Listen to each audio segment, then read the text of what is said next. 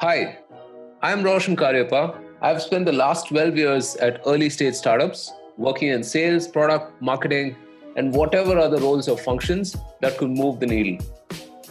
I've done the zero to one journey multiple times and I've kind of realized it's a specialized skill. The startup operator is where I share my observations of executing in a startup. If you're working in a fast growing startup, you'll hear things that may sound familiar and help you validate your own hypothesis of the way things are. In today's episode, we're going to talk about when you check email and more importantly, when you shouldn't. So, when do you check email? Well, most enterprise workers live in their inbox. So, if I were to guess, I'd say all the time the inbox isn't just an information repository, but it's also an activity list in a sense, because emails aren't just communication, they often lead to tasks. Now, the problem is your inbox is someone else's priority of your time. It might not actually matter to you, so it appears anytime. Do an audit right now. I bet you could live without 80% of those emails and a good 30% of them is just someone some random person putting things on your plate that should not be there in the first place. So this begs the question should we really give so much time to the inbox as we do right now? Objectively speaking no. I don't think so. A core aspect of being productive is controlling your time and energy and prioritizing things by importance now, Inbox absolutely wrecks that principle. If I had to suggest, here are some things that you could do.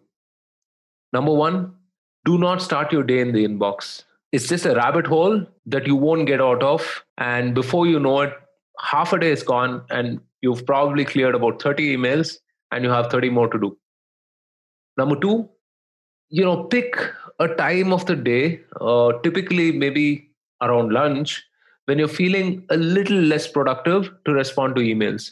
Because when you look at emails, first you have to qualify whether this is just communication or you know something that you have to respond to or there's something that leads to a task etc so if you could do that round of qualification you know around when you're less productive that could serve its purpose as well and number 3 if it's absolutely important if it's urgent let's say if it's from your founders or from your bosses, whatever, then you should probably Slack or WhatsApp. Whatever instant messaging service that you use, you could use that. And set the expectation that that is really for you know urgent tasks so that you don't miss out on things so that it isn't buried under 30 other emails about webinars or whatever else. It's really important how you manage your inbox because it's a key part of your day. So let's get rid of uh, you know this whole inbox madness and take back control. So to summarize don't start your day in the inbox. Respond to emails around lunch or when you're feeling less productive. And number 3 set the expectation that if it's important and if it's urgent then perhaps an instant messaging service like slack or whatsapp is the channel you should use. If you like bite-sized wisdom about operating as startups, subscribe to the Startup Operator and share it with other operators you know. The podcast is available on all popular platforms like Anchor, Spotify, Google Podcasts, and Apple Podcasts. Until next time, put your head down and execute hard. Cheers.